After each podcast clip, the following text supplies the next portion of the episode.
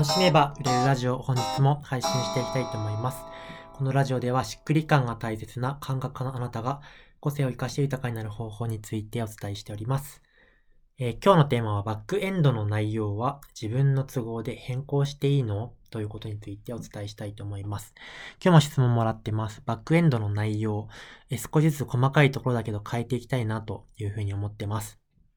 金額設定も含めて自分の都合で、えー、適宜変えても問題ないのでしょうか?という、まあ、質問がありました。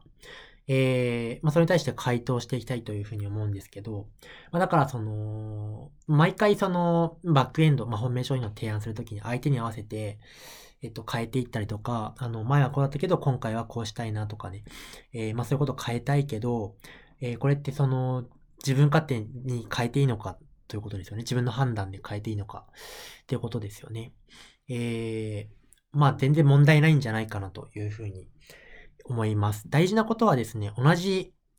内容を、えー、同じ値段で提供することではなくて、お客さんの問題解決が大事なわけですよね。相手が望むことに、えー、対して叶う可能性が高いようなサービスにしていく、まあ、更新していくっていうのは当然のことじゃないかなというふうに思います。えー、なので、えっと、まあ、よりブラッシュアップした時に内容変わるってことはあるし、それに対して、あの、やることが、やることの量とか変わっていた値段が違っているのも、まあ、あの、不思議じゃないと思うんですよね。なので、えっと、まあ、適宜更新していったらいいんじゃないかなというふうに思います。最初は特に一人一人へのカスタマイズ商品みたいな感じになると思う、なる人も多いと思うので、えー、まあ、内容もね、なんか、違うと思いますし、内容違いはまあ金額も違うっていうのは当然だと思います。えーまあ、基本的には相手と自分が、えー、提供内容に対して納得すれば、えー、それで OK だと思うんですよね。ただまあそのお客さんが増えてきたりとかですね、経験があのーまあ多くなってくると自然と内容とか金額とか決まったものになっていくと思うんですよ。なんかあえてその値段とか内容とか変えないじゃないですか。そのこれでいいっていうのが大体見えてきたら。で、同じ内容同じ期間なのに値段が違うってなると、まあその、まあ、お客さん同士情報交換した時になんか値段違うんだみたいな感じでトラブルに、えー、なっていったりするイメージも、えー、あるわけですけど、うんと、まあそれまではですね、その、自由に考えてもらったらいいんじゃないかなというふうに思います。基本的には一人一人との間で、えー、まあお互いが納得すれば、えー、いいんじゃないかなというふうに思います。問題になっていくのはなんか例えば講座形式みたいな感じで同じタイミングで同じ内容のものを提供しているのに一人一人値段が違うっていうのは、まあ、期間がなんかその先行割引みたいな感じで安いとかね、そういうふうに理由があったらいいんですけど、理由なしに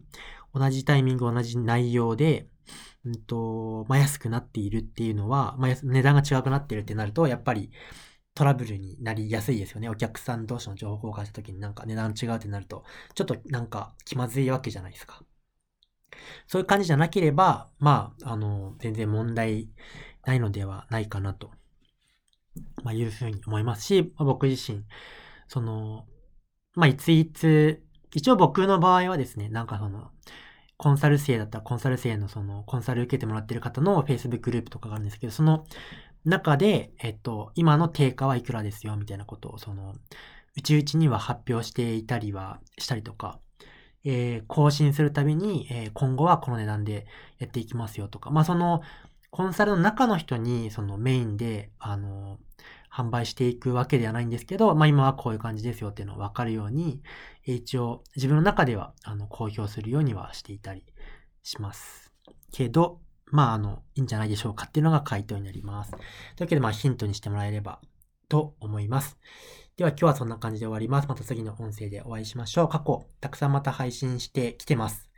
えー、過去の音声でまだ聞いたことがないなというものがあればですね、ぜひ、えー、いろいろ聞いてもらって、えー、勉強にしてもらえたらね、えー、いいんじゃないかなというふうに思いますので、ぜひ使ってください。ではまた次の音声でお会いしましょう。バイバイ。